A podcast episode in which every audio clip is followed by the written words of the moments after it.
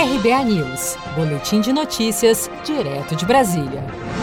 Câmara aprova MP que permite diminuição de jornada de trabalho e redução de salário durante a pandemia no Brasil. O plenário incluiu também no texto aprovado uma emenda que prorroga por mais um ano a desoneração da folha de pagamento. Esse benefício emergencial pode ser acumulado com o pagamento por parte do empregador. A base de cálculo para esse benefício de compensação de salário vai levar em conta a média dos últimos três salários pagos antes do acordo para suspensão do contrato de trabalho trabalho ou a redução da jornada de trabalho. O relator da matéria na Câmara, deputado Orlando Silva, ressaltou que a medida provisória pretende diminuir temporariamente os custos empresariais para preservar empregos. A medida provisória de número 936, uma medida provisória relevante que tem como objetivo colaborar para o enfrentamento dos efeitos econômicos da pandemia do coronavírus.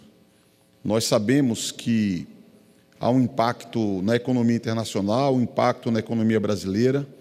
Infelizmente, já se soma aos, às centenas de milhares ou mesmo aos milhões o número de desempregados em nosso país.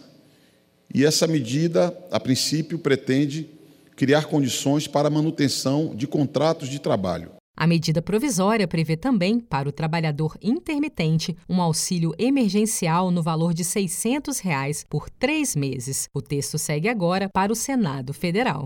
Com produção de Gisele Monteiro, de Brasília, Daniele Vaz.